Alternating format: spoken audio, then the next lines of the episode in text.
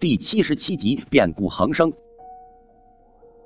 在我惊愕的功夫，那黑影再度举剑朝我劈来。这尼玛搞啥啊？就算我手里有赶山鞭，我也不敢硬接啊！而且为什么他只盯着我一个人砍啊？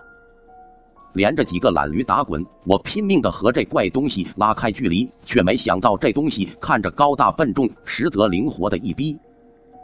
几乎是一眨眼的功夫，他又跟到了我身后，举剑劈向我的脑袋。要死要死，已经没地方躲了。正当我准备举起赶山鞭，殊死一搏的时候，好几道捆尸索呼啸着从后方飞来，缠住这怪东西的四肢，不让他的剑劈下来。林兄弟，快过来！高峰的声音适时响起。我抬头一看，才发现刚才那些一起并肩作战的队友，此时正咬着牙帮我拖着这玩意儿。但是显然，这怪东西的力气极大，哪怕好几个人一起用力拽那捆尸索，都有点拉不住它。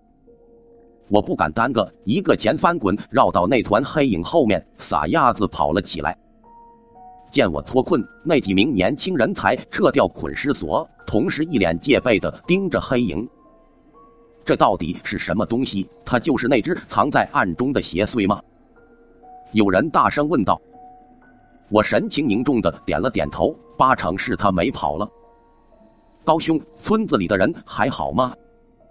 还好，我刚看到我们家族留下的暗语记号，他们虽然被这家伙偷袭，但是很快就组织好撤退了，只死了少数几个树界人和村民。高峰急忙说道：“那可太好了，那我们也撤吗？”队伍里的人开心的问。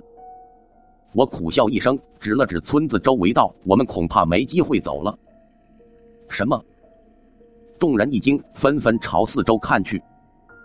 只见村子周围不知何时已经被大量的树藤包围，那一根根粗壮树藤就像是一条条张牙舞爪的巨蟒，虎视眈眈盯着所有人。大家艰难的咽着喉咙，眼中满是恐惧。高峰同样有些紧张，但他还能保持基本的镇定。我算是所有人里最淡定的一个。没办法，一个星期前的这个时候，我还被失血妖仙摁在地上打呢。老话说，狮子多了不愁，死不死也就那样。怎么办？我们是不是死定了？有人慌了神，甚至连手里的法器都快拿不稳。那道黑影好像察觉到我们的恐惧一样，直接指挥那些树藤朝我们攻来。大家别放弃，我们还有机会！我冲其他人一声大吼，拎着赶山鞭就朝最近的一根树藤冲去。高峰见我这个文先生都没放弃，不禁感到震撼。随即他一咬舌尖，强行让自己恢复精神。没错，大家千万别放弃，家族那边只要安顿好伤者和村民。就会有高手回来支援我们，我们再坚持一下就行了。一听到这话，那些原本已经放弃、站在原地等死的人，瞬间又有了活下去的动力。他们嘶吼着，仿佛要把心中所有的恐惧都喊出来一般，握着法器，疯狂的劈砍着树藤。林兄弟，你有什么想法没？高峰一剑砍断一条树藤，来到我身后问。我看了眼站在那儿不动，好像在玩猫捉老鼠游戏的黑影，沉声道：“高兄，有句话叫擒贼先擒王，我们想要杀出一条生路，只是对付这些树藤是不行的。难道你想？”他瞪大双眼，用一种看傻子的眼神盯着我。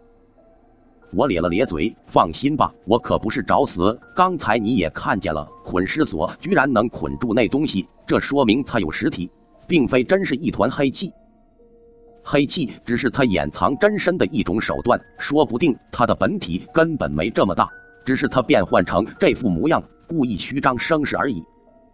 一听这话，高峰眼中顿时闪过一抹明悟，你分析的有道理，那我们两个，嗯，你要信得过我，就先上阳宫。我点了点头，眼睛死死盯着高峰。原本我以为他会拒绝。毕竟我只是一个文先生，有一说一，和这些邪祟交手并不是我的强项。可没想到高峰居然想都没想就同意了。他低吼一声，反手握着桃木朱砂剑就朝那团黑影冲了过去。高峰上前的一瞬间，我看见他灾厄宫那块的黑气越发浓郁。不好，他这次上去有危险。顾不上太多，我握着赶山鞭，从侧面加速冲刺。那团黑影见高峰居然敢主动挑衅他，黑雾中顿时传出一阵嘶哑尖锐的笑声。数条树藤呼啸而来，却被早有准备的高峰用剑格挡开。他一个起跃，手中桃木朱砂剑反转一头。剑刃直直刺向黑雾，眼见他就要成功，正借力下坠的身体却忽然悬浮在了半空中。原来黑影也早有准备，在高峰起跳的那一瞬间，一条树藤就偷偷摸摸延伸过来，直接缠住他的腰身，不让他刺下这一剑。高兄有危险！其余人见到这一幕，纷纷大喊。高峰也在奋力挣扎，不过双脚离地的他。根本没有借力点儿。这时，另一根树藤呼啸着飞出，急速射向高峰胸口。小心！砰！就在那根树藤即将刺中他心脏的瞬间，黑影后方突然传来一声剧烈的爆炸声。黑影口中发出一声嘶吼，树藤一松，高峰直接掉了下去。没错，趁高峰帮我吸引火力的这段时间，我并没有让他失望，成功绕到黑影后方，抡起赶山鞭给他来了记狠的。见到这一幕，我微微松了口气，同时也看到高峰灾恶宫的黑气迅速散去。呵，不是我吹，光成灵报的新闻，老子都能推翻，一个小小的灾厄，我还不能破解了？谁料我这念头刚刚浮现，我眼中的场景忽然天旋地转。低头一看，才发现我的脚踝不知何时被一根树藤给缠住了，整个人都被倒着吊了起来。我靠，这下拖大了！此时，那黑影所有的怒火都集中在了我的身上，想必我是少数几个能对他造成伤害的人吧。